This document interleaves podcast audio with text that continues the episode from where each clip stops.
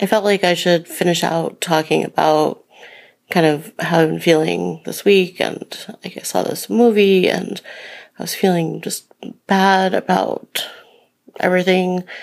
Um, I, it's interesting because the medication stuff that I have to go through, I know impacts the way I feel, um, like emotionally, the way I feel. And going through these cycles has been like really hard because it's just like an exposed nerve where you feel everything.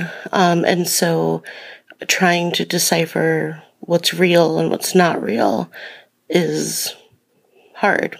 And um, there's a scene in Hunger Games where um, Peeta is like, um, he's kind of like hallucinating and um, just having like these really bad flashbacks, and Katniss has to tell him if something is real or not real. And that's kind of how I feel right now in my life. Like I have to like really kind of hone in on what is real and what is not real. Like if my like all of my emotions feel very real and exposed and all of my like worries and kind of paranoid thoughts feel real. But it's more than likely just kind of the medication stuff and recovery stuff and brain stuff that I'm going through.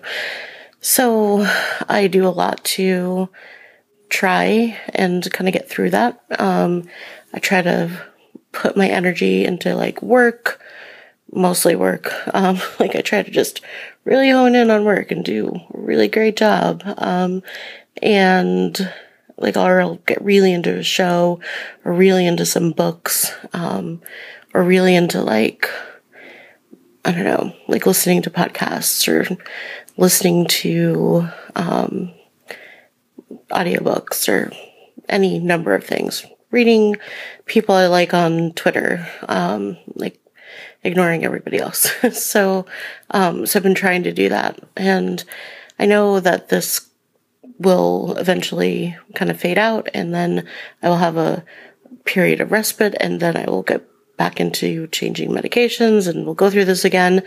Um, so yeah, it's, it's just hard and I'm trying to like just, just kind of get through and maybe I'll just do more podcasts and like channel all of it through there because we're only three minutes at a time. So that's a possibility.